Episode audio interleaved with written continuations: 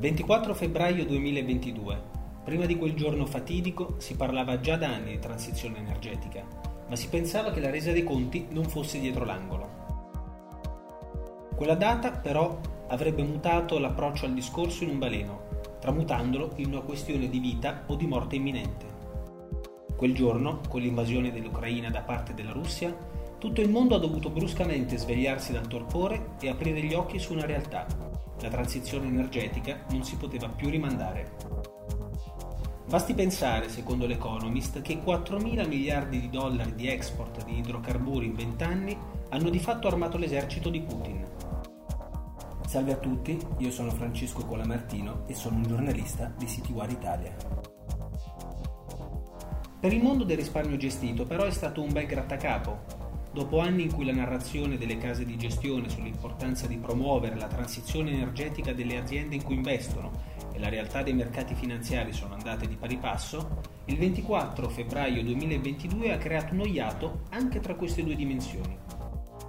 Sì perché se la transizione energetica già era necessaria per la sopravvivenza del mondo di domani, il taglio netto della dipendenza dall'energia russa lo è per il mondo di oggi e la soluzione più rapida e di breve termine, seppur non indolore, è stata quella della riscoperta delle fonti fossili nazionali o di paesi amici. L'economia è sempre un trade-off e oggi la priorità è sganciarsi da una potenza che vuole riscrivere con violenza l'ordine mondiale. Facciamo però un passo indietro e ricordiamo che cosa si intende per transizione energetica. Si tratta del passaggio da un mix energetico incentrato sui combustibili fossili a uno a basse o a zero emissioni di carbonio, basato sulle fonti rinnovabili. Un grande contributo alla decarbonizzazione arriva dall'elettrificazione dei consumi, rimpiazzando l'elettricità prodotta da fonti fossili con quella generata da fonti rinnovabili, che rende più puliti anche altri settori, come i trasporti. Fondamentale è anche la digitalizzazione delle reti, che migliora l'efficienza energetica. L'obiettivo della transizione energetica non è una presa di posizione filosofica, ma è evitare un ulteriore riscaldamento globale che, oltre a causare la fusione dei ghiacciai e l'innalzamento del livello del mare, innesca altri cambiamenti climatici come la desertificazione e l'aumento di fenomeni estremi, fra cui uragani, inondazioni e incendi. Con la rivoluzione industriale, infatti, l'uomo ha improvvisamente rovesciato in atmosfera milioni di tonnellate di anidride carbonica e altri gas serra, portando la quantità di CO2 presente in atmosfera al doppio rispetto ai minimi degli ultimi 700.000 anni. L'impatto del riscaldamento globale è già evidente. Il ghiaccio marino artico è diminuito in media del 12,85% per decennio, mentre i registri delle maree costiere mostrano un aumento medio di 3,3 mm del livello del mare ogni anno dal 1870. Il decennio 2009-2019 è stato il più caldo mai registrato e il 2020 è stato il secondo anno più caldo di sempre, appena al di sotto del massimo stabilito nel 2016. Dal 1990 le stagioni degli incendi sono diventate più lunghe e intense, come in Australia nel 2019, e ogni anno sono aumentati gli eventi meteorologici estremi come i cicloni e le alluvioni che colpiscono anche in periodi dell'anno atipici rispetto al passato e sono sempre più devastanti, Fenomeni come il Niño sono diventati più irregolari e hanno causato pericolose siccità in aree già minacciate dall'aridità cronica, come l'Africa orientale, mentre la corrente del Golfo sta rallentando e potrebbe cambiare rotta. Le specie vegetali e animali si spostano in modo imprevedibile da un ecosistema all'altro, creando danni incalcolabili alla biodiversità di tutto il mondo. Come dicevamo, per i gestori di fondi di investimento un bel grattacapo, nel 2022 infatti non sono riusciti a compensare l'aumento dei prezzi dell'energia fossile che ha favorito le performance delle società della cosiddetta old economy. Inoltre le società tecnologiche, le preferite dagli investitori amici della sostenibilità, hanno perso molto valore nel corso del 2022, poiché gli utili di molte di queste società non sono riusciti a soddisfare le aspettative di crescita degli analisti e degli investitori. Il risultato è stato che i fondi convenzionali a gestione attiva sono stati in grado di fornire risultati migliori rispetto ai loro omologhi ESG, cioè rispettosi dell'ambiente e del sociale, in quanto hanno mostrato una percentuale maggiore di fondi che hanno sovraperformato, una migliore sovraperformance media e una minore sottoperformance complessiva nel corso del 2022. un trend invertito rispetto a quello degli anni precedenti. Il grattacapo è anche per i consulenti finanziari che da agosto dello scorso anno sono obbligati a considerare le preferenze ESG dei clienti. Come avranno fatto a spiegare ai risparmiatori che i fondi non sostenibili nel 2022 sono andati meglio di quelli sostenibili? In generale è probabile che sia stato proprio il combinato disposto tra gli effetti di mercato della guerra in Ucraina una sempre più stringente regolamentazione europea sulla finanza sostenibile ad aver innescato negli ultimi mesi un'ondata di downgrade di fondi da articolo 9 ad articolo 8 della SFDR da parte delle stesse case che li fabbricano. In base al recente chiarimento normativo, secondo cui i fondi che si dichiarano articolo 9 possono avere solo investimenti sostenibili, molti gestori hanno rivisto la classificazione dei loro prodotti e declassato quelli cosiddetti dark green a light green. Sulla classificazione dei fondi che puntano sulla transizione energetica è sempre rimasto un velo di ambiguità. Negli ultimi anni non è stato raro incappare in fondi etichettati o meglio autoetichettati come ESG, ma che a uno sguardo più attento risultavano avere portafogli ad alta intensità di combustibili fossili. Ma la risposta di molti all'osservazione era è meglio stare nella compagine sociale di un'azienda che inquina piuttosto che starne fuori e non poter fare nulla, con il fine di convincerla ad abbracciare la transizione energetica a suon di battaglie in assemblea e pressioni sul management.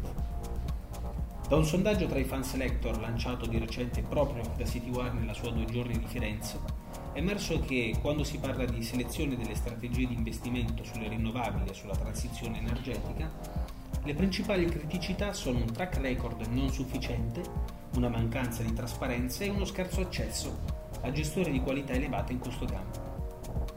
Nel mondo dei fondi sulla transizione energetica inoltre c'è molta dispersione dei rendimenti e uno sbilanciamento sull'azionario rispetto al credito, cosa che li rende meno congeniali ad esempio per le assicurazioni. Già nella prima parte del 2020, rispetto agli iniziali flussi che hanno supportato il tema della transizione energetica, si è registrata molta volatilità legata al riposizionamento dei gestori a favore del value, più rappresentativo della old economy, rispetto al growth, che dà più voce alla new economy.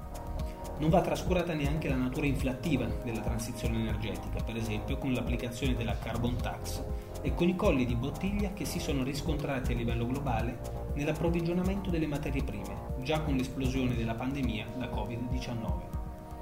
Se è vero che nel 2022 la scelta tra investire nella nuova o vecchia energia ha assunto i contorni di un dilemma, è anche vero che la spinta verso l'indipendenza energetica ha suscitato un enorme interesse da parte degli investitori europei, come testimoniano i forti afflussi netti verso i produttori di tecnologie pulite e di energie rinnovabili. Le istituzioni in questo senso sono state di supporto. A maggio l'Unione Europea ha lanciato il programma RepowerEU che prevede un pacchetto di investimenti da 300 miliardi di euro per semplificare e accelerare la transizione alle rinnovabili e investire ulteriormente nelle tecnologie pulite. Ad agosto anche gli Stati Uniti hanno annunciato un pacchetto di investimenti da 370 miliardi di dollari nell'ambito dell'Inflation Reduction Act e ulteriori incentivi sotto forma di crediti d'imposta sugli investimenti in progetti rinnovabili. E durante la COP27 i paesi sviluppati si sono impegnati a fornire circa 100 miliardi di dollari all'anno per aiutare i paesi in via di sviluppo a finanziare la loro transizione verso l'energia pulita.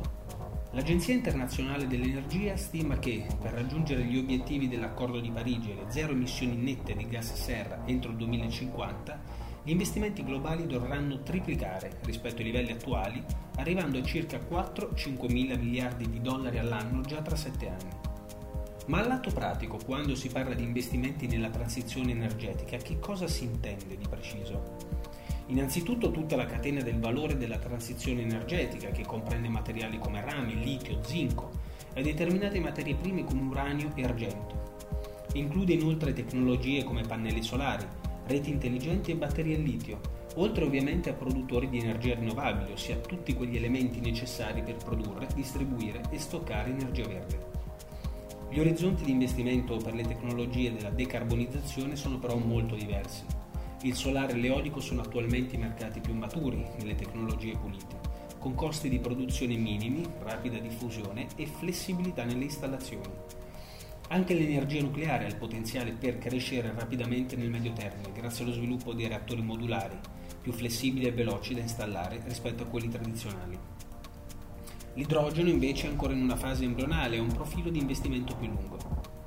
Infine è importante sottolineare come gli investimenti in queste fonti energetiche alternative possono essere complementari.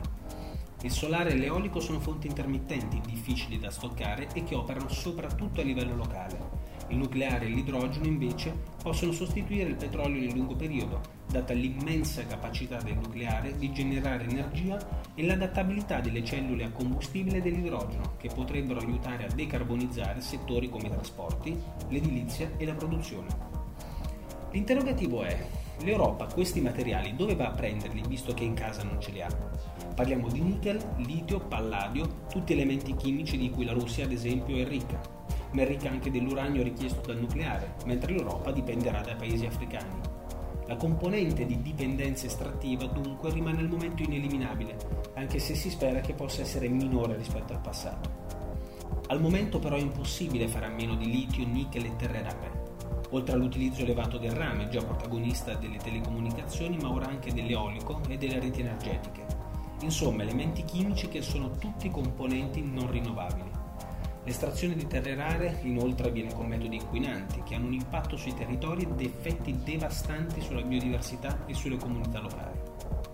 Contaminazione da metalli pesanti, erosione del suolo, inquinamento del suolo e delle risorse idriche, sono fra le maggiori problematiche riscontrate nella catena di fornitura delle terre rare, senza contare le ricadute significative in ambito geopolitico, con il rischio di creare una nuova dipendenza, questa volta dalla Cina, che ha il quasi monopolio mondiale delle terre rare.